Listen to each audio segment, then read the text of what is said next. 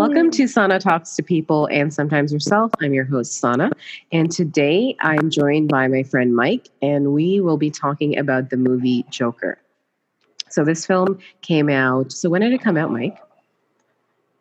It came out, I believe, if I'm not mistaken, in October last year. Okay. I believe yeah. it was October last year. Or, or yeah, I thought it was October last year, like early October, because I watched so, it close to mm-hmm. Halloween last year. It's very recent. So it's, it's within the past year.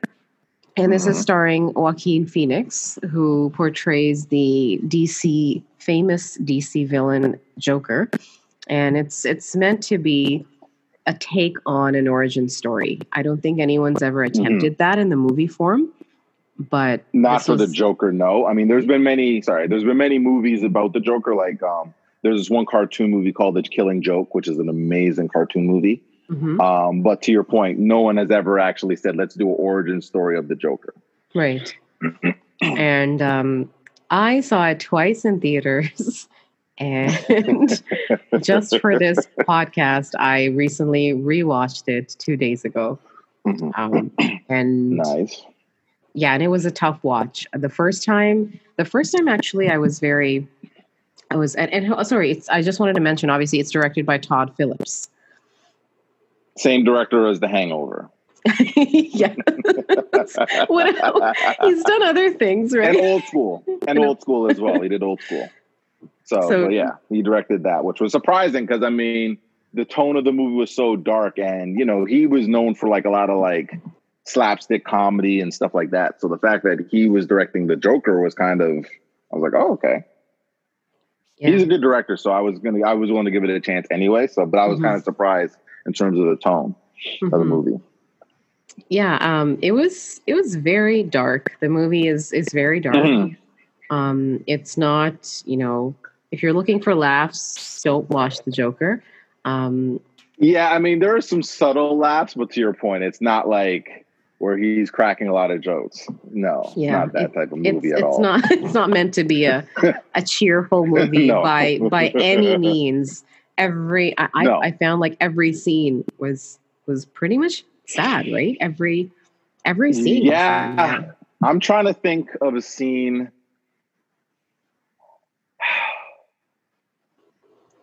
Maybe I guess when he kind of just transformed. I found when he when he kind of just trying to I kind of guess he transformed into the Joker completely, like when he painted his face and started painting yeah. his tongue and all that, and he kind of just embraced mm.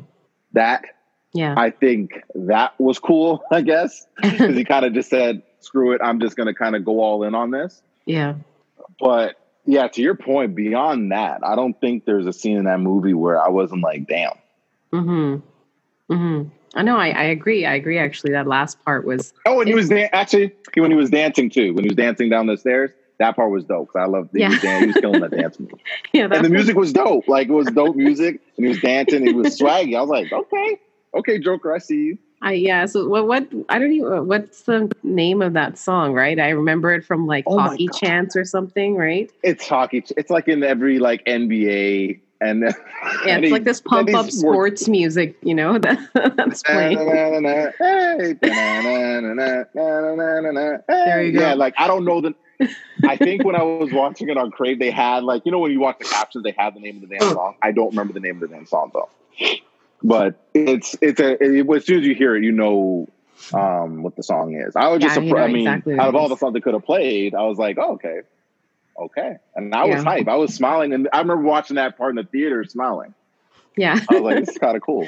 that was that. That was actually a funny scene. That that was. I enjoyed that yes. scene, and and to your point, I also enjoyed that very last bit where he embraced his personality. To anyone who's familiar with Joker in the com in the comic books or any animated series, you know the very last scene where where Joaquin truly is on the show is on the Mur- Mur- um, yeah. Murray show, and um, yeah, he's he's he's acting like the Joker that we're familiar with, pretty much.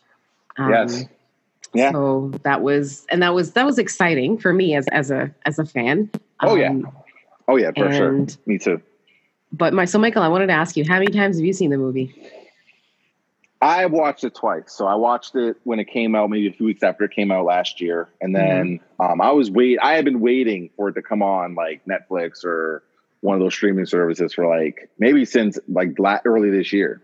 Yeah. So it finally came on Crave.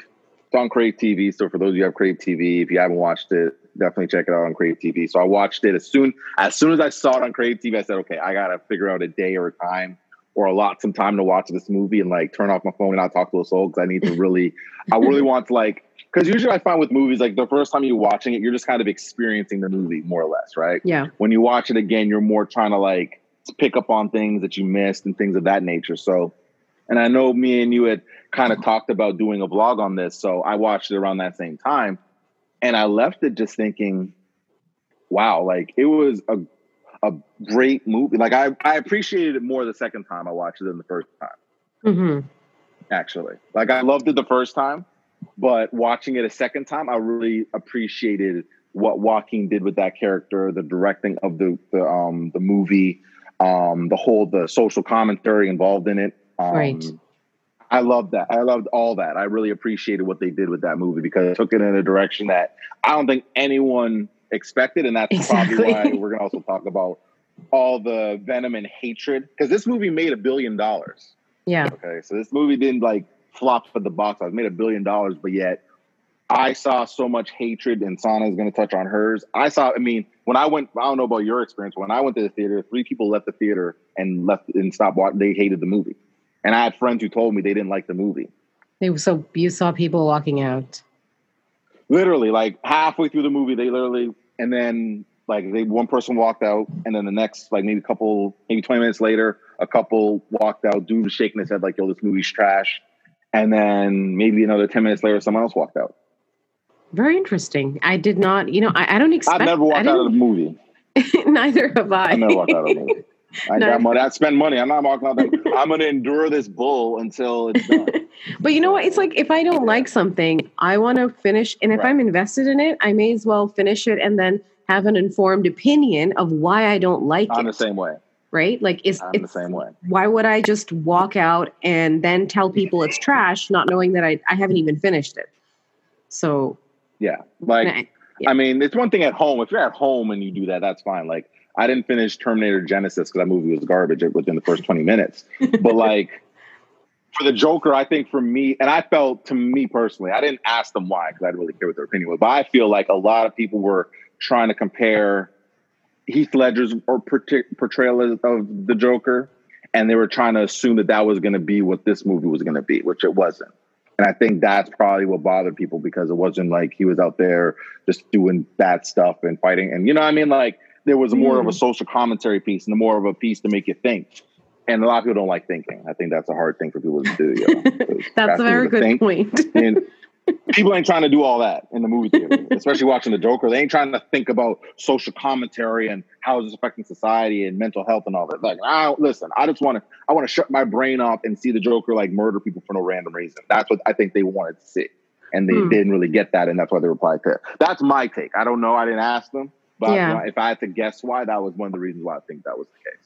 I mean, I do agree with with the uh, one sentiment that you echoed was you know people don't like to think and i think that's very true well not not in a way i don't want to I, oh. I don't mean to sound arrogant at all i'm actually just stating that if if it's not arrogant it's to think is uh, is to be able to analyze to cons- uh, break down ideas to talk about ideas and not necessarily everyone not everyone is equipped to do that not everyone wants to do that not everyone likes doing that so many of us, as you mentioned, go to the theater or consume a lot of media, um, and we want to be told what to think. We don't want to think. Yeah. We want someone's opinion. We want we want the breakdown of everything, and we don't want to do the work. And that says quite a lot. Um, and I guess if you look at journalism, if you look at online and what's happened with with uh, people writing articles, sometimes it's like it almost seems like they're they're blog posts, right? They're opinion pieces and editorials, and there's nothing wrong with that.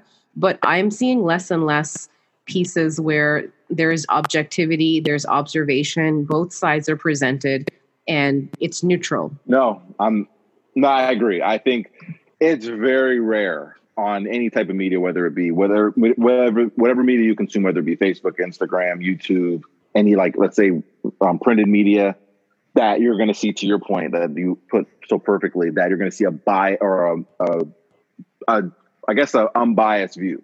Exactly, exactly. Because most times people are just trying to put their viewpoint out because to me that's what sells. They want to get the clicks and the traffic on their website or their page, whatever the case may be. So they got to say, you can't go. Let's say if you if I was to do a, a video on you on YouTube and say, "Yo, the Joker was dope," I may get what like ten views.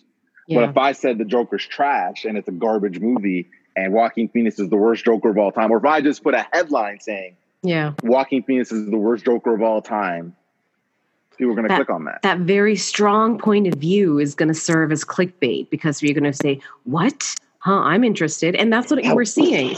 Is that uh, it's not sexy to yeah. be intelligent anymore because being intelligent is yes. understanding both sides, using critical thinking skills, and uh, yeah. that really seems to not be attractive online in, in no. You, know, you either that's too much work. Severely agree or disagree and present that.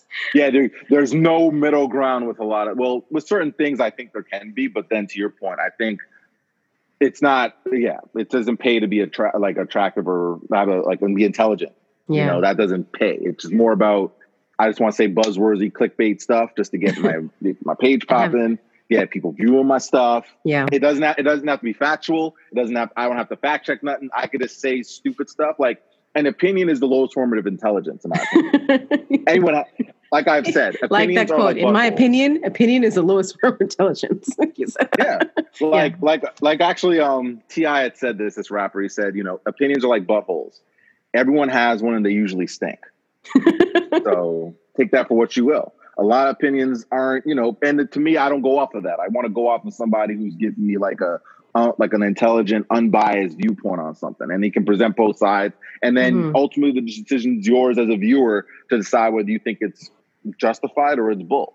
Yeah, you know what I'm saying. So yeah, yeah, and and and uh, speaking of opinions, we're going to be talking about our mm-hmm. opinions. Mm-hmm. oh, absolutely. and our opinions don't stink because our opinions are at least rooted in the fact that we watched the movie and analyzed it. We're not yes. just saying stupid stuff just to get clicks. At least I'm yeah. Not. You know, I don't. Popularity has never been my my purpose in any form. Like, I don't care about clicks. I don't. I am a creative person and I do what I do. So as long as I'm true to what I what mm. I think, I'm true to my yeah. Same here I'm I'm going to put it out there, and and that's it. I I don't really. I'm not looking for a lot Same of here. clicks. So I could care less about that. I've been doing vlogs for five years. If I cared about clicks, I'd have been saying a bunch of crazy, wild stuff just to get a hundred thousand followers. I only I have seventy eight. So I hear you loud and clear. Do, it, what you, do that what you with you old people. I don't really care about clicks. Shameless I just, plug. I just say stuff. I mean, I'm shameless plug. Mike. If you want to follow the hey. channel, feel free. But if you don't, Mike's blog, but if you don't, blog. that's fine. Big Mike's blog. Big Mike's blog. But if you don't want to watch it or follow it, that's fine. Yeah. It's okay. Yeah. I'm not gonna hate you. I'm not gonna like, yo, how come you watching the channel, yo? No, it's okay. It's fine. Yeah. So what was your opinion on the Joker? Um I really I'm liked curious. the movie. I I honestly so the 1st mm-hmm. time I watched it, I was actually shocked. I was shocked at the fact that this is the first time that I'm seeing portrayal of mental illness uh, in such a big, by such a yes. big actor in such a big you know universe like i guess it's a derivative of the comic book and a character it is a comic a book character role. yeah yeah it, it's a big role so yeah. the first movie i was just shocked which is why i had to watch it again mm. the second time i watched right. it i appreciated it a bit more because then the shock value was out of the way i wasn't just surprised anymore i could actually digest yeah, some yeah. of the things um absolutely and when I watched it the third time very recently, I it was very hard to watch. It was it's a very sad movie. Mm. Um, but yeah. it didn't obviously stop me from watching it, but the themes that it touches on, uh. there's so childhood trauma, mental illness, um, isolation, social services, um, basically a world where there's like lack yeah. of understanding, kindness, listening, or love, like the, the low a, a loss of empathy. So these are the themes kinda, that I kind of like real kind of like real society now. this is where the drum rolls go. well, oh, try to said that. I shouldn't have said. Maybe I should have kept that to myself. Ooh, my bad, people. I'm sorry to get a Debbie Downer on such an early. um, but here's the thing: to your okay, point, Michael, I'm. Mm. These are very real themes. They're very realistic themes that have now been injected into this um, fictitious character's somewhat att- attempt of a backstory, which which would I uh-huh. can see how it would make a lot of people feel uncomfortable. I do, absolutely. I do get that, absolutely. Um, I don't. I don't dispute that. I just thought, yeah, yeah, go on. it's it's like the it's the man versus self, right? That this is what this movie is really. It's it's it's him mm. trying to navigate, come to terms with himself, but also this in this terrible world where things aren't in his favor, and and you have a flawed system. Yeah. And and you know, I I I was really curious after I wanted to read reviews. I'm like, okay, what are people saying? What what's going on? and and we we, we, we, found some. I mean, there was one in the. Are you regretting your decision, Sana? uh, somewhat, but not really, because it's made me more informed. It, it's. Uh, I got. I, I thought you know at least let's look at what other people are saying, right? And um, of course, absolutely. It wasn't until I went to NPR, this website, and saw I really like the, the piece that they had. They basically were talking about an interview with Todd Phillips, and he quoted this. Um, mm-hmm. he he had this quote. I don't know who it's by, but it said, "Art comforts the disturbed, and disturbs the comfortable." Mm. And I was just like, "Oh, that's I like that. That's a, that's a good like quote." and um, that's some swag. That's a swaggy quote right there. That's swaggy, right? Yes. Um, what did what did you think of it, Mike? Um, so when I first watched it, I think similar to you, there was a lot of the shock, right? Mm-hmm. I didn't go into it with any. A lot of my friends, a good majority of my friends, I would say, loved it. There were yeah. some that were confused by it, and there was only a small few that didn't like it. Yeah. So I, again, I don't generally go off of what everyone's saying. I just want to kind of watch it with a clear, exactly. objective viewpoint and see and see how I liked it. So the first time I liked it, I was like, "This movie's dope." Yeah. Like I'm in like halfway through the movie, I'm thinking this movie's dope. I just love the way they did the movie because it wasn't in the way that I thought that even would do it. So the fact yes. that he did that way, I appreciated that. Yep. So then when I rewatched it again, I was like, it was hard, similar yeah. to you the second time. Actually, it was hard for me the second time because besides those two scenes that we just mentioned earlier, that movie is sad.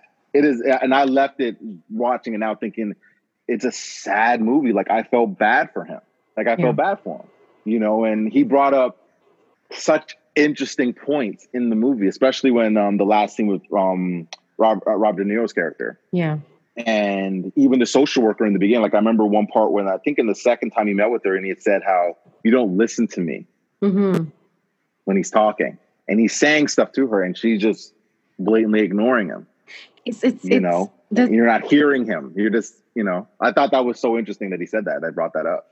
And it's funny that that scene, I'm just going to add a, a, little comment the social yeah, worker yeah. scene. The no, very first scene with the social worker, he actually tells her, Oh, um, you know, I'm into stand up comedy. Remember I told you? And she's like, No. She's looking through his book. She's like, No, I, I did. I'm pretty sure I did. So that's immediately, mm. you know, it, it pulls you into to, to to just show you that, oh, okay, so she's not really paying attention to him she's not like she's probably got a bunch of people on her caseload. Speaking of mm-hmm. someone who's working the social services, she probably got a bunch of people on her caseload. She probably just listens to him and reads his diaries and thinks he's out of his damn mind. Mm-hmm. Right. And which she was really at the time. Even, yeah. So I mean, when she's listening to him talk, she's not really taking anything what he says with any validity because mm-hmm. she just thinks he's just talking just for the sake of talking, right? So. Mm-hmm. And and I wanted to just to actually preface this podcast with also this interesting thing that you know the fact that some people are accusing the movie of being like not ha- promoting a nihilist agenda, right? Of promoting violence. and here's what I want to say I, I want to say this like, representation yeah, is not endorsement, right? Exactly. So just because you see something or doesn't mean that it's being endorsed or someone say like it's just out of the question. And and i feel like there's so many individuals out there that just want to be offended are just waiting for some a strong point of view. So you, this, they're waiting to be triggered. Oh the joker? Oh everyone likes it? Oh no i'm gonna hate that movie. I'm gonna do an outrage saying that movie sucks. Yeah. So if you want to be outraged like, you can be uh, outraged yeah of course But actually, you know what? Like I'm on Vice's website now, and yeah. um, there's only like three um, outlets that gave it good reviews. Yeah. There's about one, two, three, four, five, six, seven, seven that gave it negative. Actually, the one that you quoted from the New York Times one, yeah, yeah that was one of them. Okay. Um, I guess I'll read one of them from Richard Brody from the New Yorker. He said, open quotation, close quotation, Joker is a wannabe movie that also wants to be all things to all viewers, that imitates the notion of adding substance while also subtracting it. Joker is a viewing experience of rare, numbing emptiness. oh my goodness. Rare, numbing emptiness. Oh my goodness. was he like sleep? Was he sleeping during the friggin' movie? Like, did he not watch the movie at all? Like, I just, you know. How can you? Should I read the other ones? Yeah, I would like to hear some more quotes too. So, like, you know, what what's everyone else saying about this? So let's hear some. Okay. So you read the New York Times one already? Yeah, I did. I want to yeah. read the, the, same one. That, okay. No, no, but you, you so, can you can share a uh, quote uh, from Joe, that, of course. Joe Morgenstern from the New York, uh, sorry, from the Wall Street Journal said, Literal pain cannot be transmitted from screen to audience, but anxiety can. And production is a nonstop generator of anxiety, a poor substitute of dramatic in- increases. Um, if you're feeling insufficiently anxious in your life, Joker could be just the ticket. If not, look somewhere else to be entertained. I try to read these and not laugh. It yeah. is you don't know hard because these people, I don't even know. Did they watch the movie? Like you literally summed up what a two and a half hour movie or two hour movie and summed it up in like a paragraph.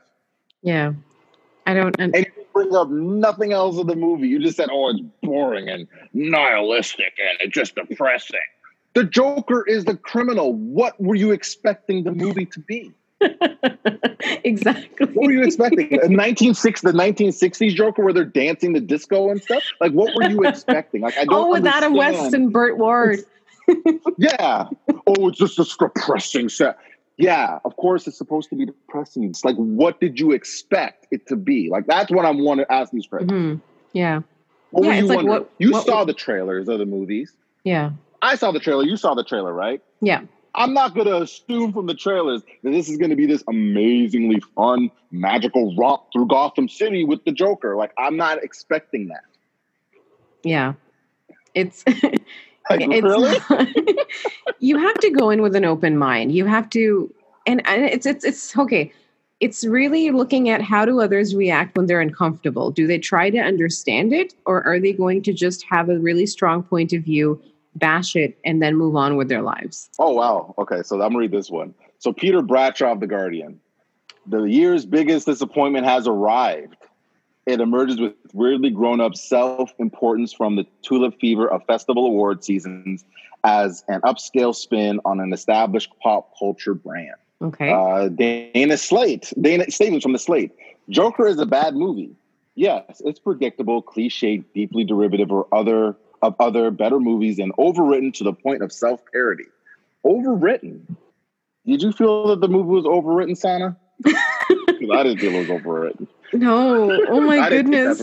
There's so many themes in the movie. I, I can't help but, you know, it, the, mo- the most. Yeah. The most interesting part about this movie is how complex it was uh, in terms of yes. all the, all the themes that I, I mentioned. Right? We we talked about like it's not yeah. to be taken lightly. And also, no. The, the weird thing is, we don't see all of these team teams meshed into one movie being talked about, and that's what was a much really less interesting. a beloved jo- yeah, and much less a beloved character like the Joker. Exactly. Right. So that I think that's the hard pill. That's a really hard pill to swallow for a lot. Not just to see these themes being represented that a have not gotten a lot of representation uh, in move, mainstream movies, but B, that are actually, excuse me, jam packed into one movie, which makes it a bit mm-hmm. um, hard to follow and hard, sorry, hard to swallow for a lot of individuals. So, yeah, I'm not going to read any more because those. The, yeah. those are dumb. I don't want to read those anymore. no, no, uh, um, we're we're we're going to yeah, talk on, now. we're going to talk. Yeah. So, all right. So for and I agree with everything you said. I think the one thing I took from that movie is that, you know, with Arthur, the character Joker, he tried to navigate the system and society, and he tried his best to conform and fit in mm-hmm. in a society that essentially didn't want him. And he was kind of dealt a bad hand, like his, to your point, the childhood trauma that he dealt with and suffered as a child. Yeah. His mother and all that other stuff. And then his mental health. You know what I'm saying? Like he was kind of given a bad hand. Yeah. So it was kind of hard for him to then say, "Oh, well, you got to conform to this," when he had all these things stacked against him. You yeah. know what I'm saying? Like, I just thought in the way they portrayed that was beautiful. I loved mm-hmm. it. You know, um, but it, it brings up a fair point that I want to bring up, and that's why these comments are so interesting, and people walking out the theater is so interesting you know, people talk about, you know, mental health is important and, you know, everyone does the Bell Let's Talk hashtag every year. Yeah. And, you know, we need, mental illness is such a issue in society and blah, blah, blah, blah, blah. And here's a movie talking about that and highlighting that. And the amount of negative comments I've seen from people, I just think it's interesting because yeah. to me, all these, these are probably the same people that would sit there and be on an interview somewhere or talking with their friends and talking about how mental health is so important. But yet here's a character who is suffering from mental health. And this movie is highlighting that and discussing that. And they basically took a big dump all over the movie and said it's trash. Yeah. Same people that are probably I like hashtag Bell Let's Talk Week, right? And it's like Bell those- Let's Talk. Mental health's important. We need to share. If you're feeling down and sad, please let me know. But then meanwhile, you have a movie like this and most people didn't like it because oh it's focusing on mental health. Yeah that's a very very good point. Um, it's kind of like the same as you know with the with the black lives matter movement people that were posting that little black right. square right? And then others yeah, calling them out going i'm sorry you don't demonstrate this in your daily life you're practicing racist yeah. racist policies yeah. you're you're acting yeah. like a racist individual and you have the audacity to put a black square and pretend like you care it's the same same issue like you're it's it's kind of exactly. cool cool to pretend to care about these issues, but it's not cool to actually discuss these issues important. Yeah. Mental health support, we need to discuss it. We need to make sure that we know we give people a space to share. This really? is a great space to share. The movie just did that. Yeah. this is a great space. The movie did a great, beautiful depiction of that. And guess what? Mental health is not, it's raw and harsh like what he dealt with and yeah. what he was going through. It's not wrapped up in this nice little weird bow that you think it is, where yeah. people are just crazy and they're in stray jackets and stuff. Like these people are going, living their lives, trying to navigate society, dealing with this stuff and, and like speaking of like wrapped up in a nice you know package like you think of celebrities coming out talking about yeah. mental health. That's not what it is about. Like it's it's really and and i don't want to diminish celebrities uh, experience of mental health. I'm just saying no, that of course not, not everyone has the same supports as they do. Not everyone can come out looking as you. good as they do on camera and talk about it. Thank you. Thank you. know that's no i agree. I think and i think also too and I said this earlier, I think people were trying, you know, Heath Ledger, rest in peace, did an amazing depiction of the Joker in The Dark Knight. He did. I think people, some people, were probably assuming or thinking that that was going to be that was going to be the tone of this Joker, which it mm. wasn't. Well, it was a it, it, Todd Phillips. If you and they're two different movies. So yeah. what were you expecting, dude? Yeah, go on. Sorry. two different movies, two different directors. It's like apples and oranges, you know. It's like, come on, Joker had been Joker forever at that point, and he just wanted to watch the world burn. That yeah. Joker did not care. Yeah. This Joker doesn't really have any political affiliation. She just is lived in he's living his best life and he's comfortable in his own skin. It's basically a t- it's an attempt at an origin story, right? It's it's an attempt. Yes. It, there's one interview I was reading about him where he says this is an interesting yeah. theory that he says. Okay, so this is obviously um, a standalone movie, right? It doesn't need to be linked to, he's saying, to the, the same Joker that everyone's thinking. Like what, what exactly what you're saying earlier. Yeah, and exactly. he's saying, he's exactly. basically saying, if you look at the last scene, right? Uh, Joaquin Phoenix is, is at Arkham Asylum and he's talking to somebody. So the yeah. main character, the protagonist, could be this unreliable narrator because his events are being told by his perspective, which we know is flawed. Mm. It's like it's like he's saying it's a quote deep dive character study, right? Documenting mayhem and chaos. So really, if you look at it, we don't know what's true, what's not, and the movie shows us that because he suffers from the same delusional um, hallucinations that that his mother did, and he's narrating yeah, his own story. Was, and that was the one thing my friend said because she wasn't sure if the stuff that happened in the movie was real or was stuff he was hallucinating. Yeah. Yeah. Which was a fair point. But to your point, you touched on it. That was the whole point. Yeah. you know, which I yeah. love. I love the way they did that. Yeah. Know? Yeah. And I mean, granted, they are, uh, you know, they had to kind of dumb it down a bit for to move the plot along. And and some examples I'll give, like, again, I, I agree. These were a bit cheesy, you know, when you have basically the social worker telling Arthur, um, I had it written down. Uh, she's like, this quotes, um, we're closing.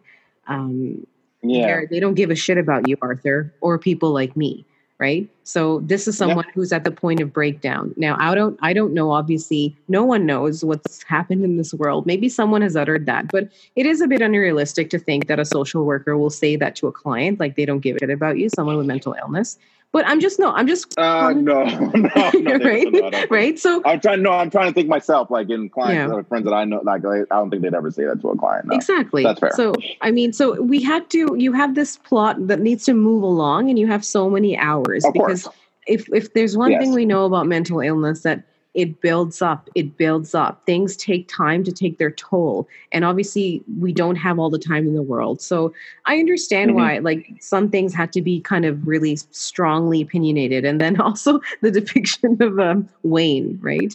Uh, thomas wayne. Yes. And uh, basically Wayne, yeah uh, the the way he's he's speaking to the media, right? He's like, yeah, they're just a bunch of clowns, and you know, uh, they, we're going to help them. So he was obviously very exaggerated too in in the things that he was saying, which was pretty cheesy. And and but it, that's besides the point, you know. Like these are the things that I'm not yeah. going to get hung up on because that's not the point of the movie. Right? Maybe that's what those critics got hung up on. Mm-hmm. uh, honestly, I'm hoping. That. I'm hoping because otherwise it tells me that people are uncomfortable talking about mental illness, which really needs mm. to stop. Which needs to stop. Which Mike which, drop, Sana.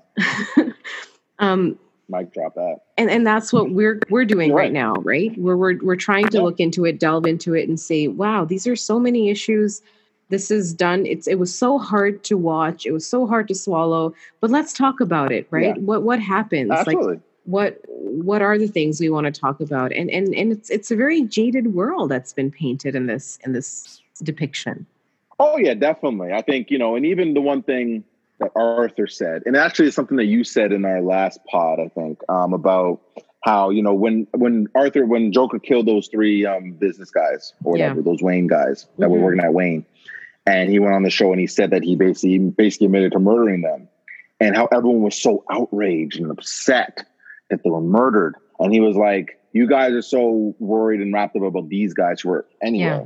but if i was laying on the street dead you guys wouldn't even care mm-hmm. which i agree they would not they wouldn't have cared if it's, he was laying down on the street and again we we're not obviously agreeing that uh, murder is wrong. No one deserves to be murdered. Murder it's, ter- it's a crime.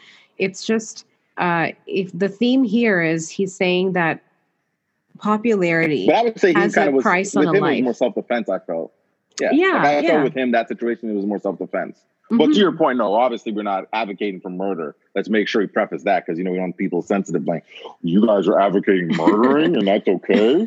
So yeah, no, no we don't. No, relax. We're people. just talking about the themes and and we're okay. So these are three guys that are come from wealthy families that work for a huge yeah. billionaire and um, you know obviously it, it's kind of like what we're talking about in civil war remember what's the price of human life yeah exactly um, you exactly. have somebody yeah, that's, that's popular that's versus someone that doesn't have the means and wealth. And if you look at our society, how do we operate? If you look at people with a massive amount of wealth and they get into crimes and, and like car accidents or drug abuse, they go to rehab, fancy mm-hmm. rehab, right? They get bailed out. Yeah. Like our just judicial system is is based on it favors the wealthy. It always it always has and it always will. Sorry to disappoint people, but that's the reality of the justice I mean, system. you have people you have people behind bars like for something like possession of a drug that's legal now that can't get out and then you have on the other hand someone that's i don't know killed uh you know a family because you were drunk driving yeah. in your fancy car and you have yeah. you're you're out so it's it's really you really, know people you know yeah you know people you got money you got connections and you're out yeah so i mean that's the theme those are the themes that the movie is touching upon as well. Saying that you know the, the last scene he's like you know here's a yeah. joke. What do you get when you cross a loner? What was that? With a society that abandons him that ignores him. Abandons him. Right. you mm-hmm. get what you deserve. And and uh, i and that you know what? That part was actually my favorite part of the movie. Why? Out of all the because everything he said and it was accurate. You because you're push you push someone to a point and everyone and this is the problem that i have with people because with mental health to your point not everyone is equipped to deal with certain things and can handle certain things and be pushed to a certain point. And you push someone to a certain point, they're going to break. Yeah. I've been pushed to a certain bro- point, but I'm a little bit different. But I understand that not everyone is built the same way that I'm built. Yeah. So you push someone who's mental, who has meant severe mental health, who's a loner, who basically found out that his life that he grew up with was basically a lie. He's tried to assimilate in a society that really doesn't want him and thinks he's weird and thinks he's crazy and thinks he's nuts. Yeah. And what do you think he's going to do? So let's backtrack here, like in terms of that the society, right?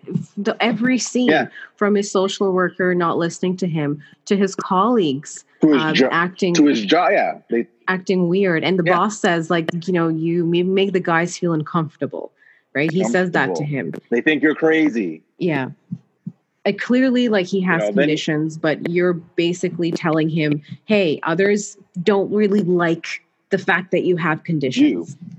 yeah they don't they really like you weird and they think you're nuts and they don't like you bro yeah. and you're dealing with all of this and you have tried your hardest to assimilate in a society that doesn't want you so my question all those people who think "Oh, that part was silly and stupid what if you were put in that position what would you do it's a lot easier for people to sit on their soapbox and say stupid stuff because they haven't experienced it. So they could say, "Oh well, if I wouldn't do that," I'll give you another. I'll give you a perfect example. Mm-hmm. So I don't know if you ever watched the documentary on Netflix, "Making a Murder." No, I've heard lots about it. Okay, so me and my um, so for example, I'll just say, so me and my ex were watching it um two years ago. Right. So there's a part in this the, where her, I guess the dude, the main guy, and actually his nephew, who has severe mental health, and he's like he was 16 at the time. They were basically arrested and charged with murder, whatever, basically. So what happened was they were interrogating the kid when he was like 16 years old, took him out of class and everything, and interrogating about this murder. So basically, the kid was just saying whatever he was saying mm-hmm. because he and he didn't know. He didn't know any better, right? He was just saying stuff. So I remember my ex was sitting there like she had paused at one point and said, You see that? I would never say that. If I was in his shoes, I would say this. And I'm like, listen, Mass has never even been arrested before. This kid is 16 years old. He is scared out of his mind. Yeah. He doesn't even know any better. As a matter of fact, after the interrogation, he thought he was going home. Yeah. He thought he was going to go home to watch wrestling. That's how mentally gone he was. I said, it's a lot easier for you to sit there and say that where you grew up and where you lived and you were very isolated for you to sit there and watch a show and say that you wouldn't do this and I wouldn't do this. But when you're put in that situation and you don't, and it's a lot, it, it's a little bit different. You're going to act a little bit differently. Yeah. You know, obviously you're 30 and you're 36 years old. This kid is 16 at the time. Yeah. So miss me with that. And I call, I called her on it. I said, you don't know what you're talking about. Yeah. You know what I'm saying? You yeah. Know? It's, it's, like, it's, it's, it's empathy and having some sympathy, right? Of, of someone exactly. that is mentally ill and it's something that arthur um, fleck this is joaquin's uh-huh. character in, in the movie yes. that's what his name is so he's he's writing in his diary that he has and this quote that he has that he it's it's really it's very strong and it's something that has resonated with people that online that that understand mental illness and it's and this is the quote the worst part about, about having a mental illness is people expect you to behave as if you don't i know I, I mean that that says it all, right? That that sums it all up. and, powerful. And it's like uh, if you want to understand something, you have to put yourself in somebody's shoes. And guess what? It, it is going to be uncomfortable. But if you're not even going to be okay with being uncomfortable, then you're choosing to basically ignore and you're basically creating a divide that's going to result in isolation and isolation is is a is a killer isolation has detrimental especially effects. when you have mental health exactly for yeah. for anyone isolation is terrible we're social yeah. beings but but for those that suffer from mental health issues uh, are further further marginalized and isolated because they don't even get that oh, support yeah. from individuals who want to try to understand um, and I'm not yeah. saying understanding me means becoming somebody's therapist. Sometimes understanding no, just means that not. being okay with someone acting different, right? Just being okay. And understanding that, hey, hey, this is their, you know, where they are. Like for example, I'll give an I'll give a celebrity example, Kanye West. Mm, yes. Kanye West. Listen, and I and I'll and I'll say this.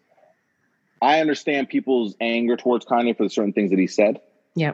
However, what I will say is I, I don't really listen to Kanye West personally. I've kind of been turned off by Kanye West personally. Mm-hmm. But my thing is, I understand he has mental health. So for me, because he, he said it, he has openly said it in an interview that he says he has mental health. He has mental health issues. So for me, I'm not going to sit here now being hypocrite and say that I care about mental health. But then when Kanye West says he has mental health, I say, yo, Kanye, shut the hell up. You know what you're talking about. Yeah. You know what I'm saying? That'd be ignorant for me to then say that. So because again, even the last he had like a rally in South Carolina and he was crying, a presidential rally. And he was crying. He was saying all this crazy, like all this stuff that was just crazy stuff, like out of his, you know. Yeah. And you can tell he's not well. Yeah. Anybody and most people are realizing, yeah, Kanye's not well. Yeah. Now they're saying it. Like I realized it a few years ago, but now people are, re- yo, Kanye's not well. But then here's the problem: who's going to tell Kanye, the most this iconic musical and uh, figure, yo, you need to get help? And he's going to actually listen to them. You know what I'm saying? Yeah. That's the problem. And and the and thing with the mental health too is just a lot of people don't want to deal with it either. Like they don't want to deal with it. Like I was watching actually, it's good that we touched on this because I was watching a documentary yesterday called Last Chance U. And it's basically about these football players who are trying to get into, they're like at a junior college and trying to get into like major colleges. So there was one kid who kind of suffered through mental health, but he didn't want to share. He didn't want to see a counselor. Mm-hmm. Basically, basically, a friend said it on, believing counseling. And again, you're around men, right? Yeah. So, because he was actually having a panic attack at on at practice because he was he's homeless. He's dealing with he's basically living there. He's basically working at Wingstop, making barely any money to survive. Yeah. You know, he's trying to make it to college. Yeah. He has a his mother lives in Arkansas. His dad and him don't get along, don't click at all. His dad's basically like this authoritarian dictator almost. Yeah. And he's dealing with all that. And now he went from being the wide receiver to now being the quarterback, being the main guy on the team now. And he's trying to deal with all of this. And he had a panic attack on the practice. And he was the coach's wife is an actual counselor, and she was trying to talk him through it. But then he kind of um after that, but then after a while he said, No, I don't want to do, do any more counseling. I'm good. Hmm. That's sad. You know, and he's dealing with all this stuff. So sad. That's sad you know and that's a, and that's a society thing as a whole like in terms of men like speaking as a man and i've said this and i stand by this i don't think society as a whole gives shit about men's is mental health issues. I think that it's some people i think the masses don't. Mm-hmm. i'm not saying that no one does i'm saying yeah. the masses society as a whole doesn't. Because my personal experiences and dealing with mental health or dealing with traumatic issues and me telling people this yeah. the reactions that i've gotten was not supportive. Let's talk about that because, because i was I was sure. going to touch on that too, like, you know, going back because I certainly relate uh, in terms of, well, how do people react, right? Are they kind, yeah. understanding? Do people listen? Or the majority? Uh, of course, we're not saying this isn't a self pity party. No, not talking about. Not no, absolutely not. Yeah. Absolutely not. But Michael, like, let me ask you what from personal hmm. experience, what has made you say that? That you know what, people are not supportive uh, and obviously, without naming names or identities, we're just talking in generalities. I'll you know? give I'll give I'll give one context. So yeah, about before me and you started working together, I was working at a shelter job, mm-hmm. and I had been there for about two and a half years, but I had reached my tipping point, and this night was a tipping point. So basically, what happened was, I came in on a night on a shift, and basically, I came in. It was utter chaos in the shelter. Like mm-hmm. there was one kid there, he had severe severe mental health, and he had been drinking and he came back to the shelter and basically destroyed the place. He broke glass, he was throwing stuff, he was he broke it. He like was bleeding everywhere because he punched the microwave.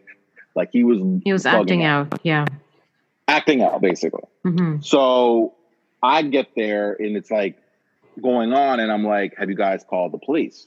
Yeah, to get him, you know, to figure it out because at this point, you guys don't have it under control. You've lost control of the situation. Their rationale was no because he was kind of telling us certain stuff about his past. And I'm like, well, now you've lost control because now he's running around destroying the shelter. So you guys have to call the police now. Yeah. So call the police, um, get him to try to come outside. He's, he's not want trying to come outside. So then finally he gets outside. Um, one of the clients calls me outside to say, hey, Michael, will the police want to talk to you?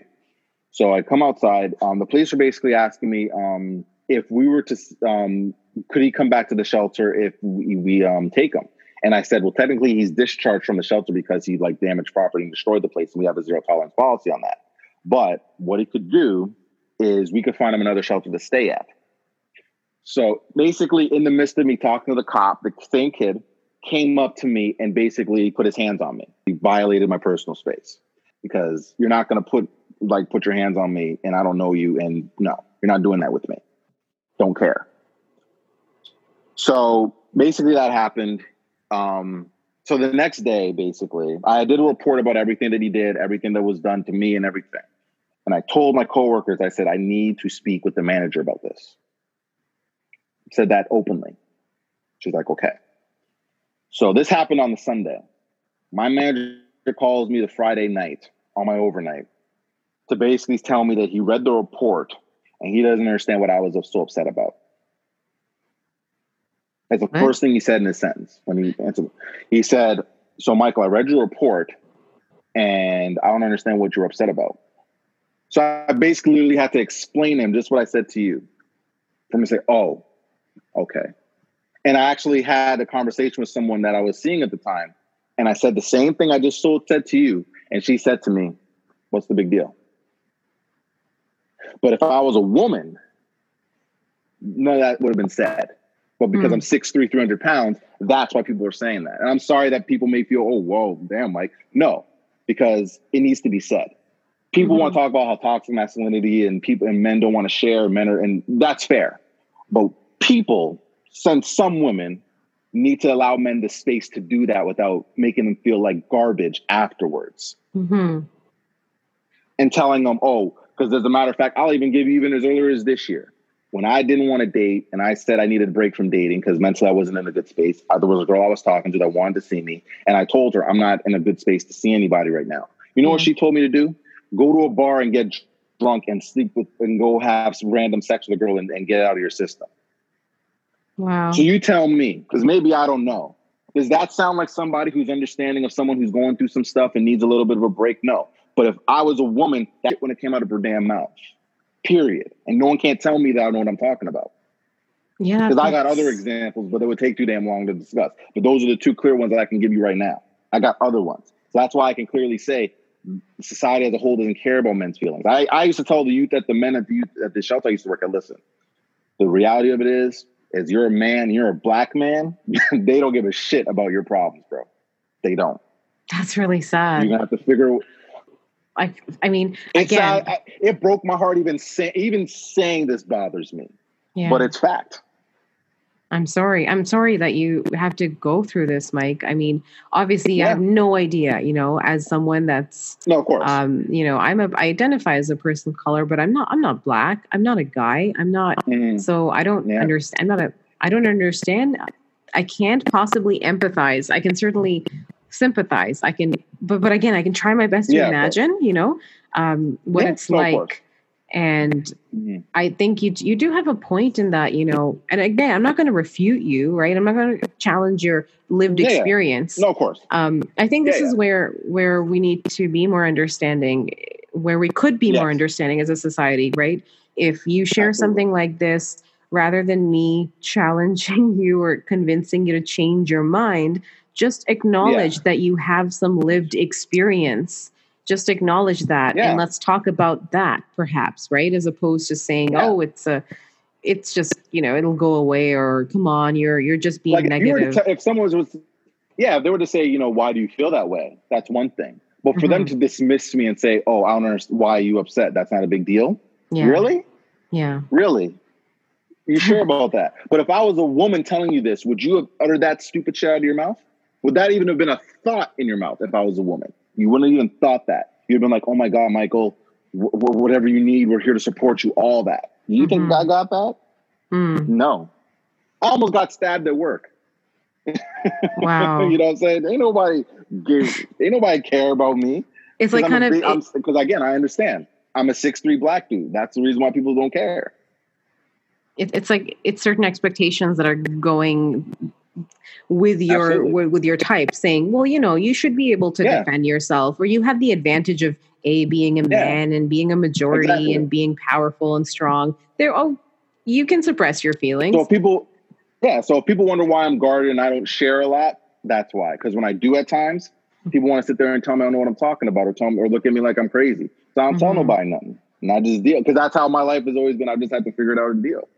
Like I have a support, and the difference now is I have a support system now. Like I have you, I have other friends and family that I can turn to and talk to about stuff. So I don't feel like alone now. Whereas yeah. back then, you know, when I was going through my depression and stuff, I just was like, oh, I got to figure it out. I don't want to burden anybody. I don't want anybody looking at me like I'm crazy or something. You know what I'm saying? Like that's what I had to deal with. I didn't feel so, like I would have gotten any support when I was that's, going through my stuff. Like I, you know, so.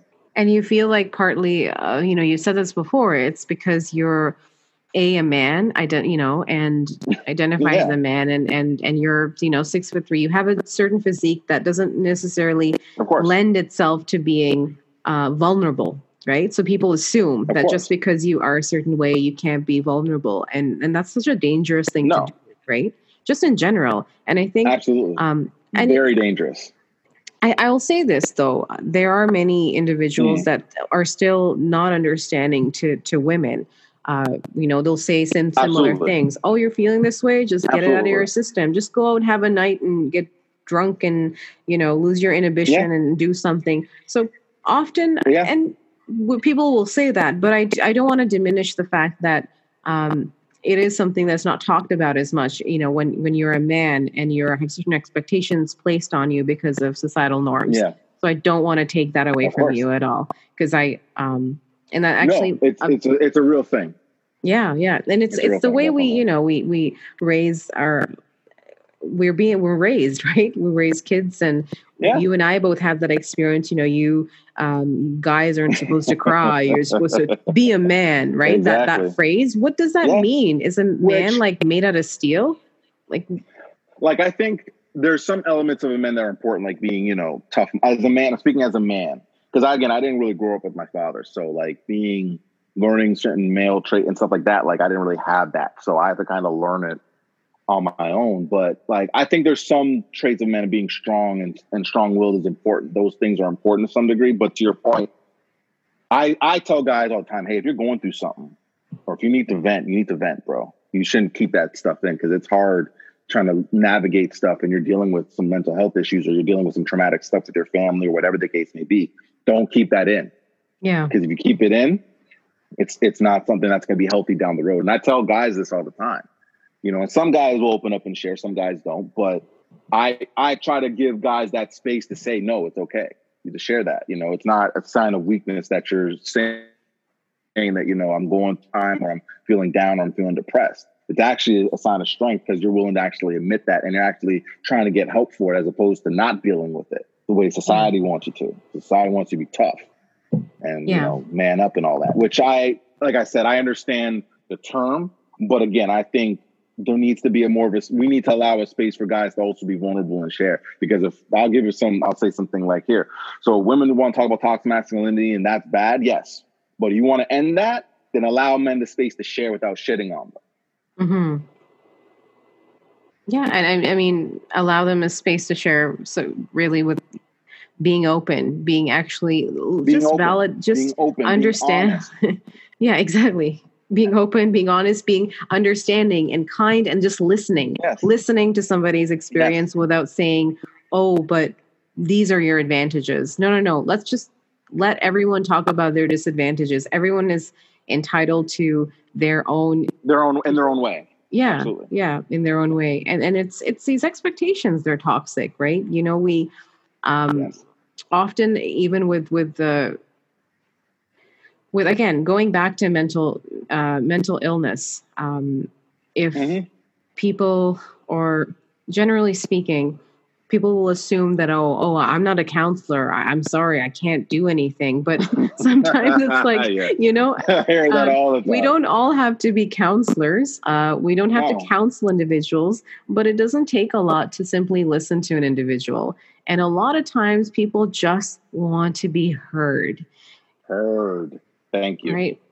All it takes is if michael you say something i'm like all right let's talk about it and you give me your story and i go wow and I, I just empathize with you. I relate to you. I yeah. try to understand you and i yeah. and I, I share some sentiments. Like i in terms of me understanding that means instead of figuring out a solution right away i just take the time to observe and acknowledge how rough it has been for you. Yeah. And that's acknowledging like, listen, your experience. and, absolutely like i used to work in the shelters i have an employment background so i'm not versed to like at the time when i started i was like a fish out of water I didn't know what I was going. I didn't know deal with clients that had suicide issues and mental health, and to that extent, I never dealt with that. Yeah. So, but what I learned over time, and I said this to a new, like a student that was starting, and because she had asked me, you know, do you have any like advice for me? I said, you know what, the biggest thing with these youth is that they just want you to be able to show that you care by listening to them. Yeah. If they have a problem, if they come, because they're just because some days they're going to come to you when you're in the office, and they're just going to come and vent to you about their day, and they just want to know that you give a shit you don't have to be like I said. You don't have to be a counselor. You don't have to have a master's and a bachelor and a doctorate and all this other stuff. You don't need all that to listen to somebody yeah. just hear what they're saying. Yeah. You don't need all that. That's free. That's just that's, that's called being a kind human being. That's what it is. That's it. You, know? You just have to show that, and that's it. And they yeah. and they will appreciate that. That's all you have to do. You don't have to do anything more or less than that for yeah. these youth. They just they just want to know that you actually care, and if they have a problem, that you're gonna try to listen to what they're trying to say. And if you can offer a little bit of wisdom, then great. But sometimes they just need an ear to listen to. They just need somebody to just listen to what they're saying so they can vent. Yeah. And I said to them, listen, I work on overnights, but listen, if you have any issues or anything you want to talk to me about, come downstairs and talk. I'm going to be probably tired, so I'm not going to say much, but I'm probably going to listen as best I can. And that and that was it. And a lot of these they would come down and just sometimes they would talk to me the whole damn night. Yeah. Thank God, because I'd have probably fell asleep. so, it's a no, win-win. it was a win-win because I would have knocked out some nights. And one youth, like he saved me because I was ready to sleep, and he just came down and me and him spoke for like four hours. He was just venting me about his, gave me his whole life story and all that. You know what I'm saying? So, yeah. It and it, it takes a certain kind of individual to also um, of, of course these are skills right these are skills we need to sharpen yeah listening skills uh, yes. to empathize to understand to be kind yes. but also to be kind in the face of adversity so it's not mm-hmm. and when i say adversity in this case i mean if someone is challenging you if someone is making you uncomfortable right how are you going to react yeah. so it's just our general general attitude is no one wants to be uncomfortable Everyone wants to be perfectly right. comfortable and happy all the time. So meanwhile, the rest like of us critics. exactly. While the rest of us are being busy being too happy, ignoring the human condition, that is going to yeah. create such a wide gap and disconnect because life is um, a mixture of tragedy. You know, it is. It has everything. Yeah. It's going to be happy, sad. It, it's supposed to be that way. And most people wouldn't want to even look at or look the other direction if you're being too happy because you mm-hmm. somehow think that that misery is going to affect you like a virus or a disease and that's not true yeah. and and the they thing is oh like one point or another everyone is going to face adversity or challenge or or even a mental illness um yeah. most not everyone Absolutely. is susceptible to um or has a you know is immune to it. Um, most of us in our lifetimes no, will face a, a time where we identify as having a disability right? And or tested mentally. Yeah yeah definitely. exactly. And when i say disability i mean cross disability. So i'm talking about visible invisible temporary episodic. Uh-huh. um, we're talking about anything that will challenge you in the way you carry out your daily life that will impact mm-hmm. the essential duties of your job and so we right. will have to navigate through it and and it's just this again, it's this happiness obsessed. I've talked to my friend Andrew about this in a similar podcast too, that we have a culture that really is obsessed with happiness, right? It's, it's obsessed with perfection. It's obsessed with. oh my goodness! It's like you that know, movie that, that that remember that book, The Secret. Oh yeah. I, yeah, they have the movie too, right? Yeah, I, I definitely know exactly oh, what you're talking about. Too? Well, it's like a almost like a little documentary, you can say. Like someone decided to. For real? Yeah, yeah, for the secret. Well, I guess they made enough money from Oprah watching put that thing on Oprah that I guess yeah, they might as well. Uh, did I you read it? Same thing. I wrote that book. Hell no, I didn't read that book. No, I will. I didn't read it. I heard. I heard cliff notes about it, and I'm like, I mean, there's some tenets of the book that make sense. Yeah. But nah, I'm good. I didn't read it. it basically, I'm not gonna lie, I read it. I, I did read it, and um, I it, it has mm. a lot of good messaging. So it it it's it comes yeah. from it comes from a good place. However, I think I'm sure it's obviously everything is open to interpretation and, and different individuals will interpret things differently so i'm thinking which i did i'm well let's say someone's read it and I, I can see someone then saying right. well no no no i just got to surround myself with these situations and that's going to happen which is true actually the power of association is very strong in terms of you know if right. you're an individual you know your company is going to have an effect on you right so but, yeah. but here's the thing if we oh, want to yeah, break the system if we want to prevent isolation it's going to take a lot of kind and good-hearted people to mm. get out of their zone and be uncomfortable. And until we can do that, we can create support systems for individuals that truly need it.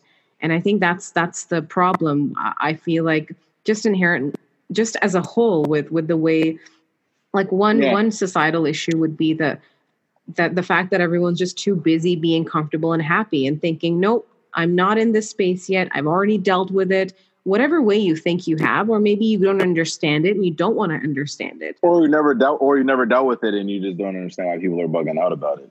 exactly. Like, I don't know what and they're talking about. I've never dealt with that before. And what happens when people say that? Like, what do they do? If you haven't under, if you don't understand it, you've never, you don't know how to understand it. You never dealt with it before. Just What's the general? dismiss it. Exactly. It. It's a dismissive. It's not like, oh, let me read up about it. Let me look into it. Let me understand it. Yeah, why then, would I? Because why would I? Because why would I want to read? I ain't trying to do all that. I want to read so, up on this stuff. it's again, it's this attitude. Like, right? Why would I yeah. want to understand something I disagree with? But this is how we have. This is the only way to communicate. The like to actually flex yeah. those critical thinking muscles. Um, you know, I've and I'm gonna probably do a separate podcast on this, but Islamophobia, you know, is huge. Mm. Um, and uh, one oh, yeah. one thing is, you know, people will read opinion pieces and comment on those opinion pieces, and then you have comments and comments on those opinion pieces, and so on, and it keeps going on. And you're basically going on a whole. It, it's it's this funneled out um, I, I don't I want to be clean with my language, but it's it's funneling of certain no, opinion pieces. Be, that but, makes no sense. But you know what what what really uh, is remarkable is every everyone that I speak to that has um, a negative viewpoint on let's say even a religion, in this case Islam. If I ask them, right. have you read the Quran? And the answer I get is no. And I'm like, why am I even talking to you right now? Yeah. It's, it's like, that's my question, right? If you want to have an intelligent debate, I am open to it. I am not claiming that the Quran is perfect. I'm just saying, if you want me to challenge me, please know what you're talking about. And Listen, this goes with everything. This goes with yeah. mental illness too, right? Why, how, yeah. why do we think we have the, um, like, what gives us the right to uh, bash something if we don't even understand it, if we haven't made any attempt to understand it, right? It's just being because ignorant. people think that their opinion. I think, all honestly, I think it's because people think their opinions matter. And now that we have social media, now that you have a plot, everyone has a platform. Now everyone, everyone thinks their opinion matters. Even to your point, you've not done any research. And I'm glad you brought that point up because I'll give an example. I'm gonna shout out my sister Tara because she had told me she was on Facebook one day Mm-hmm. I know I'm not sure if you're familiar with the Central Park Susan situation in um, New York, where yes. a black man was um yeah, so that situation. So basically, there were people that were there was a post there was a video post on. Sorry, Facebook can you for the viewers that are not, can you just give us a general? Yeah. I'll give you cliff notes. So basically, what it was was there was a white woman with her dog out in Central Park, New York. She didn't have a dog on her leash. A black man had told her that she had to have her dog leashed because that's technically the rules of of the park. park. Yeah. She got very offended and upset, and she basically she threatened to call the cops on him, saying that she's being th- her she's fear in fear of her life, that he's threatening to kill her, and she said that on the video because he recorded her as such. So it was a big brouhaha, all this stuff about it. So about Montreal commented. So one guy had commented on the video, basically saying that the black guy was in the wrong because he shouldn't have at- approached her at all. So my sister said no. Um, and mind you, let me preface this before that the guy who made that comment had not even watched the video. Oh my goodness. So my sister said, No, you're wrong. And this is why, and brought up her points and whatever. Dude still comments back to her saying, No, regardless, it doesn't matter. The black guy's in the wrong. He shouldn't have. He shouldn't have approached her. My sister said, "You know what you should do? You should the five minutes you're taking to debate with me about this. Watch the video and then comment. he hadn't even watched the video, Sana, and he's sitting there commenting on something. And that's to your point. People are sitting yeah. there debating about the talking about the Quran is this and that, but they've never even read the damn book. Yeah. They're going off what their friend's friend said at a bar, something to them about it, or something like that. And they're formulating their opinion based off that. Like that's to me the way society is right now.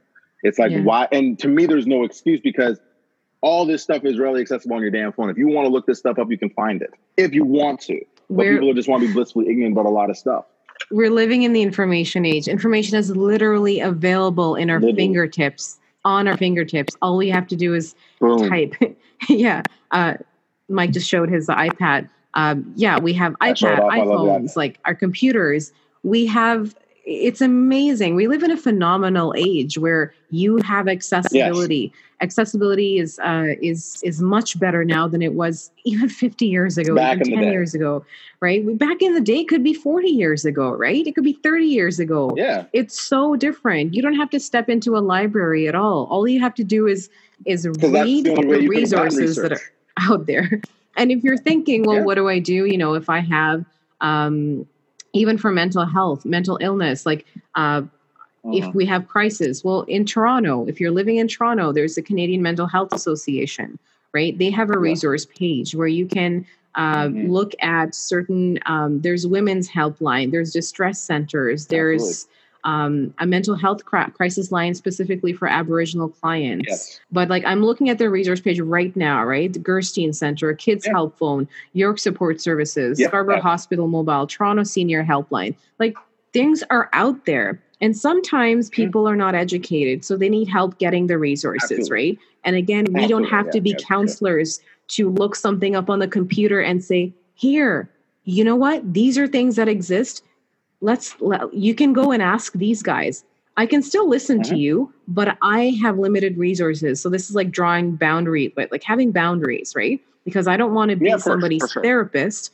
at the same time i shouldn't be inhumane and that's being like not kind right i, I can still be kind uh, and understanding and also know what's mm-hmm. out there and all it takes for me is to search we have yeah. google we have all these search engines that we can um, connect individuals to. And and it's it's mm-hmm. so it's going back to that point. It's it's like why are we even like how how are we supposed to even have a conversation if we don't know how to have a conversation? Right? So the the, the topic then like becomes I, said, I just yeah i agree. how to have I a agree. conversation. I think that's what it is. Let's let's have a debate right? You can have a different that'll opinion be our next that'll be our next I think so. I think so. It's like the art of having a conversation. And actually, you know what I've seen? Um, I've seen um, like I'm a I'm a Jordan Jordan Peterson fan. I'm just going to put it out there. I know he's offended many, and I've what is he? What is he? I'm just curious. What is he offended? Who is he? What does he say that's offended people? Jordan Peterson. I've only heard his name. Professor really of psychology sure at, at, the University of Toronto. He's he's now like a best-selling author because he's he's published, I believe, two books. I think his last one was 12 okay. Rules for Life: How to navigate through chaos. Uh, he does. He basically recorded his lectures on YouTube, and he has them. You know, and, and he's had many mm. debates, and he sparked a debate when he was talking about um, pronouns for uh, transgender individuals. And I'm not going to comment oh. on that. I think that's a separate discussion. Yeah, yeah. Mm-hmm. And obviously, I, I don't I don't feel yeah okay. I don't feel comfortable commenting on that.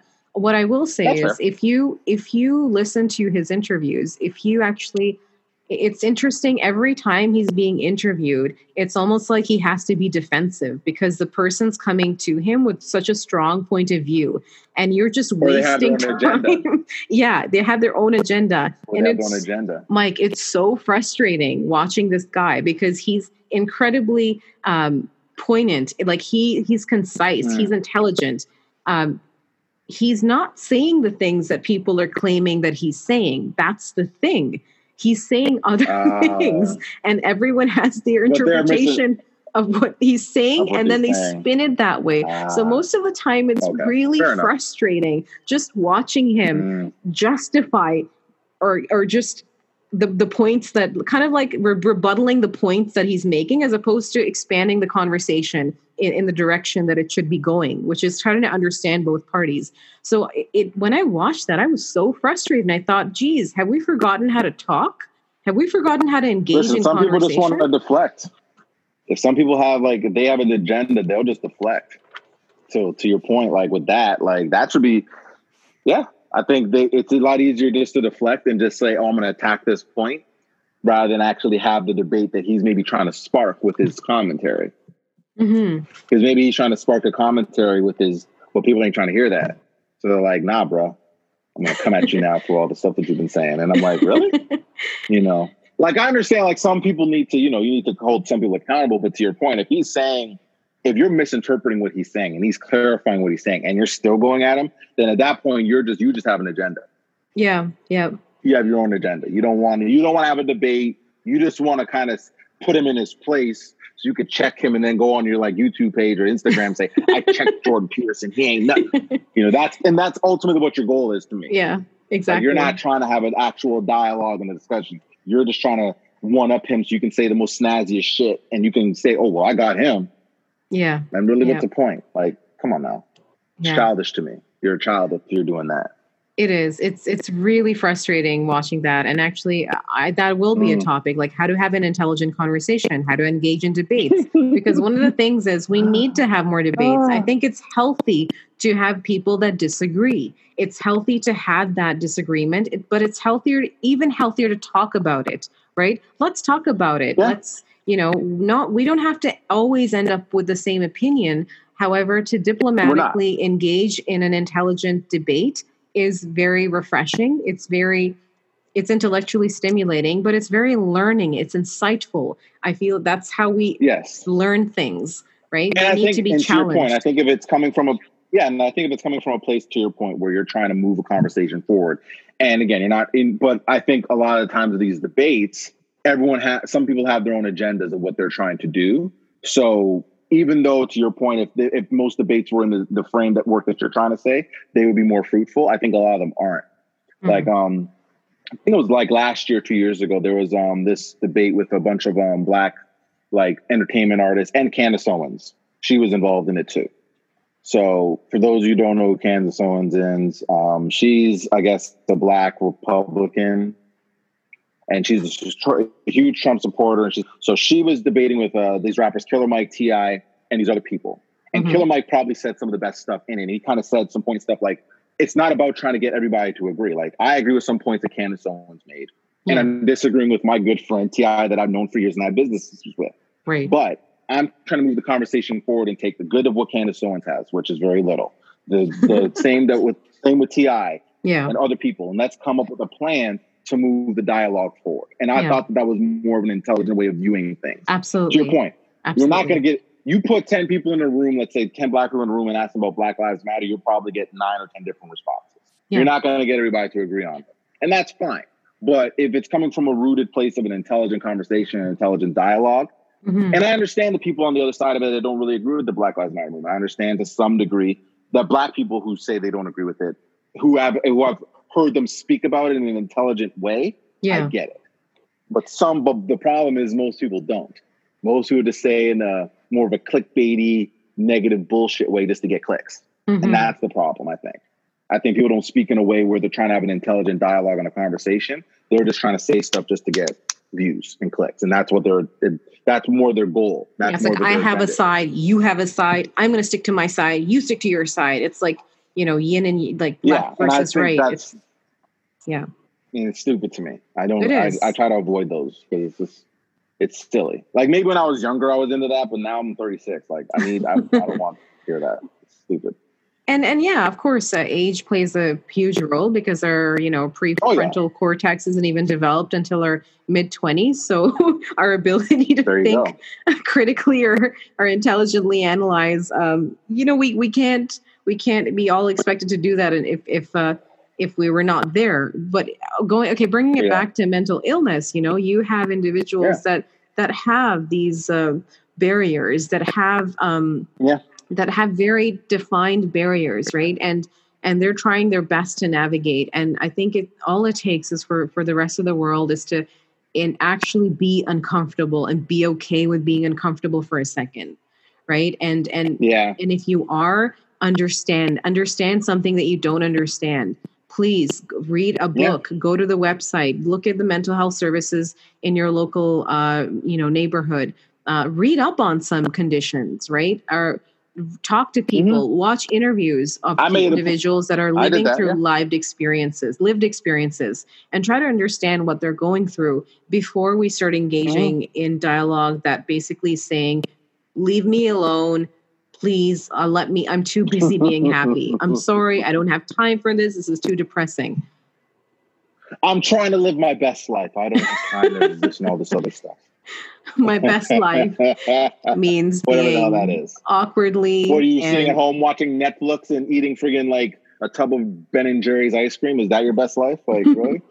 yeah. While you can and, pretend that the world around you isn't, you know. But here's the interesting thing, Mike. After COVID 19, uh, right? Since this pandemic has hit the entire world, many of us have been forced to stay at home, right? Forced under certain conditions. And guess oh, what's happening now? Oh, um, oh. We're now experiencing certain mental health, um, you know, changes, changes in our mental health. So, and now we're talking about these things. And I, I'm not saying, oh, now it's convenient. Actually, that's that's besides the point. I'm just happy we're talking about it now. Oh, how is this affect? How is how has this affected you? You've been isolated. You've been in quarantine that must do a number on you. And I'm I think it's better late than never. At least because, we're starting yeah, to talk about no, it now. You know? Because your point, pre-COVID, everyone was out there, you know, going to clubs, going to restaurants, hanging with friends, doing all this fun stuff, just living their life, just ignoring, you know, a lot of people aren't introspective enough. That's why COVID affected them the way it did, because a lot of people aren't self-aware enough to be comfortable enough in their own skin to yeah. stay and just kind of figure things out. They don't want to do that. Oh, I'm fine. I don't need to, you know, self analyze and figure things out. I'm good. Everything with me is perfect. I'm straight. And I and I can say this because someone actually said that to me. so I'm not just saying I'm funny. Someone oh no, I understand. Really? Are you? I. Are you? Are you human? Are you? Uh, you must be from another planet. Know, I, I just look at her like, yeah, I don't, I don't buy that. But you know, anyone who tells me that they're normal and perfect, I'm like, I don't want to talk to you like that. You sound like a crazy person to me. and, I need a little bit of the varnish worn off. I don't buy that. oh, I'm just looking for someone normal. No. What is normal? Honestly, what's normal? Thank you. Yeah. And it's and My, you know yeah, like I have people telling me that like a girl I was dating before, she was like, Yeah, you know, I'm just looking for something normal. I'm normal. And I'm like, what is that? I actually asked her, what is that? What do you define normal to be? Yeah. And she looked at me like stupid because I don't think anyone ever asked her that before. But that's my point. I'm challenging the notion of normal. Like no one is normal. I am crazier than Cactus at times. I can admit this. I'm a little bit aloof. I'm a little bit nuts. We all are. All of us. And it's and again, there's levels of crazy. There's levels of nuts. Okay. There's some nuts that I can deal with. There's some nuts that I will not deal with. Yeah. And that's it. Just finding the level of crazy that works for you. Yeah. That's it. Yeah. And that, yeah, and, that was... and acknowledging it. It's okay. There's nothing wrong with it. Yeah. It's not a bad thing. But this notion of normal, ugh, nobody's normal.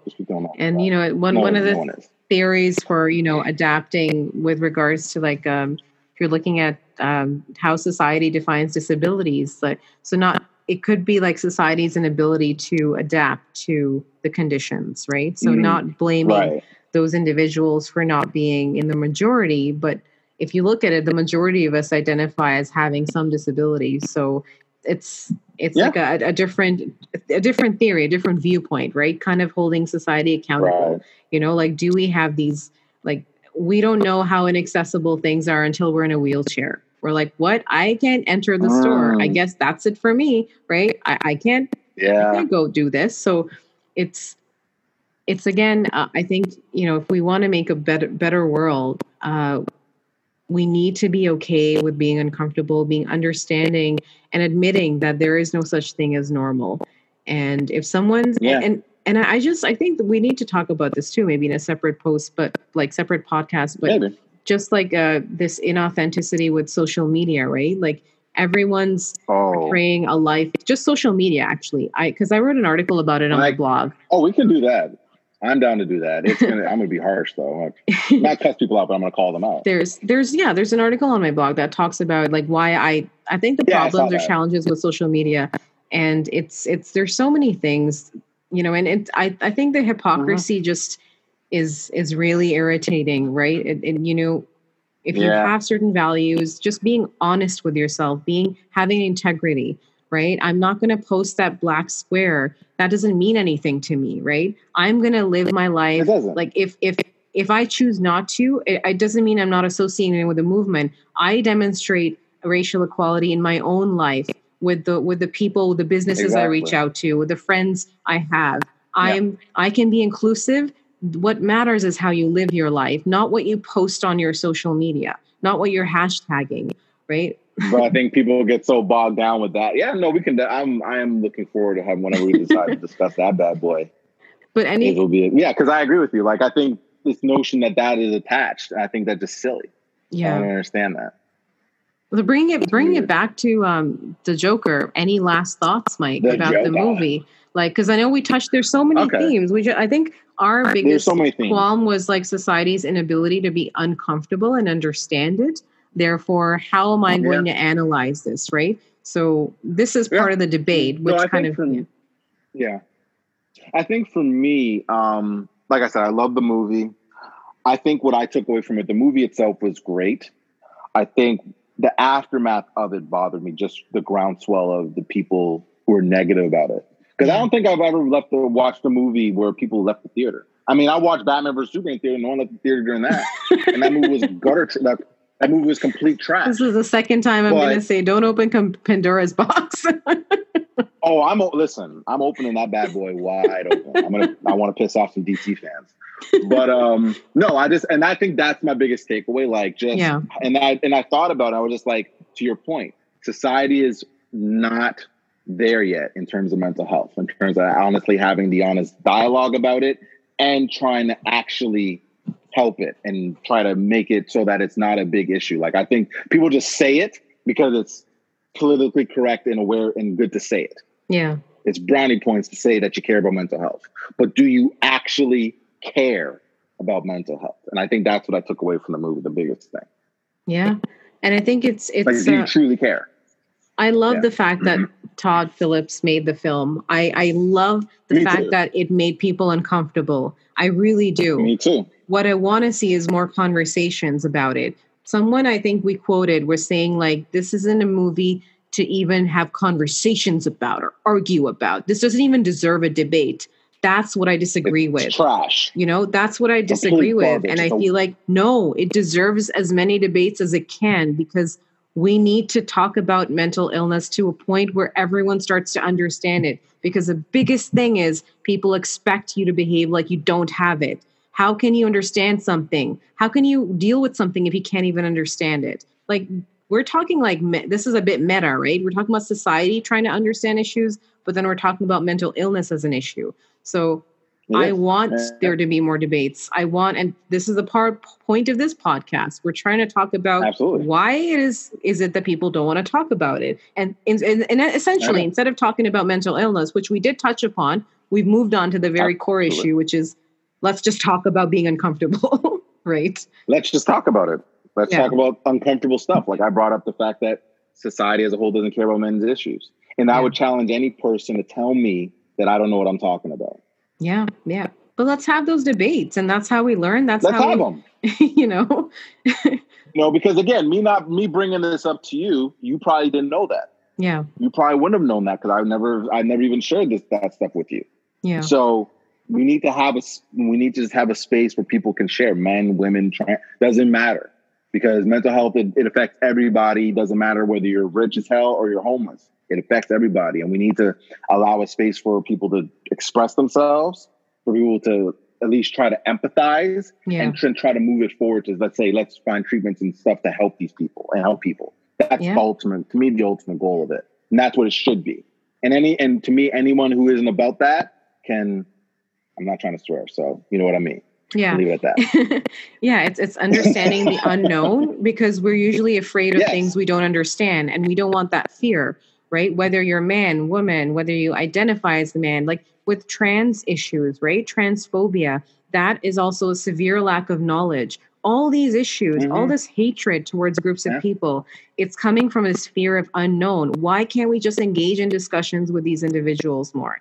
Again, one of my yeah, favorite right. comedians, Eddie Izzard, um, he uh, like dresses yeah. like you know like uh, a lady, right? He when he did his comedy acts, and this was like back in the day. I mean, people were talking about what's his face, Cart- Jenner, Chris chris Jenner, more than this guy, but like he he was doing it way before, like but I had plenty mm. of people like just not even watch his comedy show. I don't like the way he looks, right? Again, something makes you really? uncomfortable. If you look at a man dressed as a, a quote unquote woman and that makes you uncomfortable, right. Good. If it's challenging your values, good. Let's talk about it, right? Like what mm-hmm. this is like the same issue, right? With with again, I'm not comparing. I'm not saying their cause are related. I'm just saying, as in uh, transphobia and mental illness, I just want to preface that. I'm just talking about things that make people uncomfortable. It doesn't make me uncomfortable, mm-hmm. but but guess what? I've, I've done my re- I've looked at enough people. I've read about people. I've looked. I tried to understand right. them. You know, I've worked with you. Mm-hmm. You, t- you and I talked about this too. Worked with um, people from the trans community. Exactly. And only if you understand, just talk to someone from the community, then you'll understand that people aren't that different. We have more similarities than yeah. we have differences. At the end of the day, we all want the same things. We want to be treated with love, with respect, with dignity. We all want the same rights and freedoms that everyone enjoys. Everyone does, yeah. Um, and all it takes is for a person to step out of their comfort zone to actually engage, talk to somebody, uh, with the very issues that are making you uncomfortable that you don't know about uh-huh. to then try to understand exactly. them. And when we have understanding, uh-huh. we can prevent isolation, we can spread resources, uh, create resources, and, and hopefully try to really help a system that's severely flawed and damaged and try to bring about good change in society. Amen. Amen. All right. I don't think there's anything well, more I could say to that. Thank you so much, Mike, for um, for this discussion. Um, I was very happy to do it. Yes, me too. Yeah, it was very it, fun. And you know, if you haven't yet watched Joker, uh, I mean, I we highly encourage you to watch it. And it's on Crave TV, people. So if yeah. you have Crave, you can watch it on Crave. If you don't want to, like, let's say if you you know want to watch on a streaming service, it is on Crave TV as of now. So mm-hmm. definitely check it out. It's definitely watch good watch. It, try to understand it. See if you have something. If you don't agree, like put it out there. But the one thing that you know I'm caught I'm cautioning is like let's just, let's just try to understand it. Let's give both positives and negatives, right? I think it's nice to mm. sometimes mm. put aside our biases and just look at things objectively and try to understand a story. Like when we talk about Romeo and. Juliet, we don't talk about how stupid it is that these two 16 year olds fell in love and then, you know, killed themselves. We talk about the themes. Yeah, a, we analyze. beautiful it. love story. yeah. Why can't we do the core, same thing? Yeah. Yeah. Because if you want to, if you want to look at it from a simplistic viewpoint, yeah, that's basically what it was. Yeah. So I mean, it, it takes a lot to to shed that bias, but I, I really I feel like the we can only do it if more people start talking about it. So, um, yeah. so yeah, that that's really the message. And and mental illness obviously is not a joke. It's out there. It's real, no. and it's going to make you very uncomfortable. So look at the resources that you have. uh, around you, mm-hmm. what centers. Uh, watch interviews on YouTube, talk to people, read some mm-hmm. books about it. Read if you have a particular disdain towards a particular group of people, whatever it is, condition, why don't pick up a book about it and read? And maybe try to understand yeah. a little bit, challenge yourself. So I think that those are the messages that we're talking about here, right? Like let's challenge Absolutely. ourselves yeah. so we can have more intelligent conversations and and and, and look for really good solutions uh, to to some fundamental issues. So anyway, thank you so much, Mike, for joining. Um, you can find this podcast on Spotify, Apple Podcasts, and your other uh, local podcast subscriber. Uh, titled Sana Talks to People and Sometimes Yourself. Alternately, you can also go on my website, www.aartysana.com. That is A-A-R-T-Y-S-A-N-A.com under podcasts. And um, thanks so much, Mike. Always a pleasure. You're very welcome.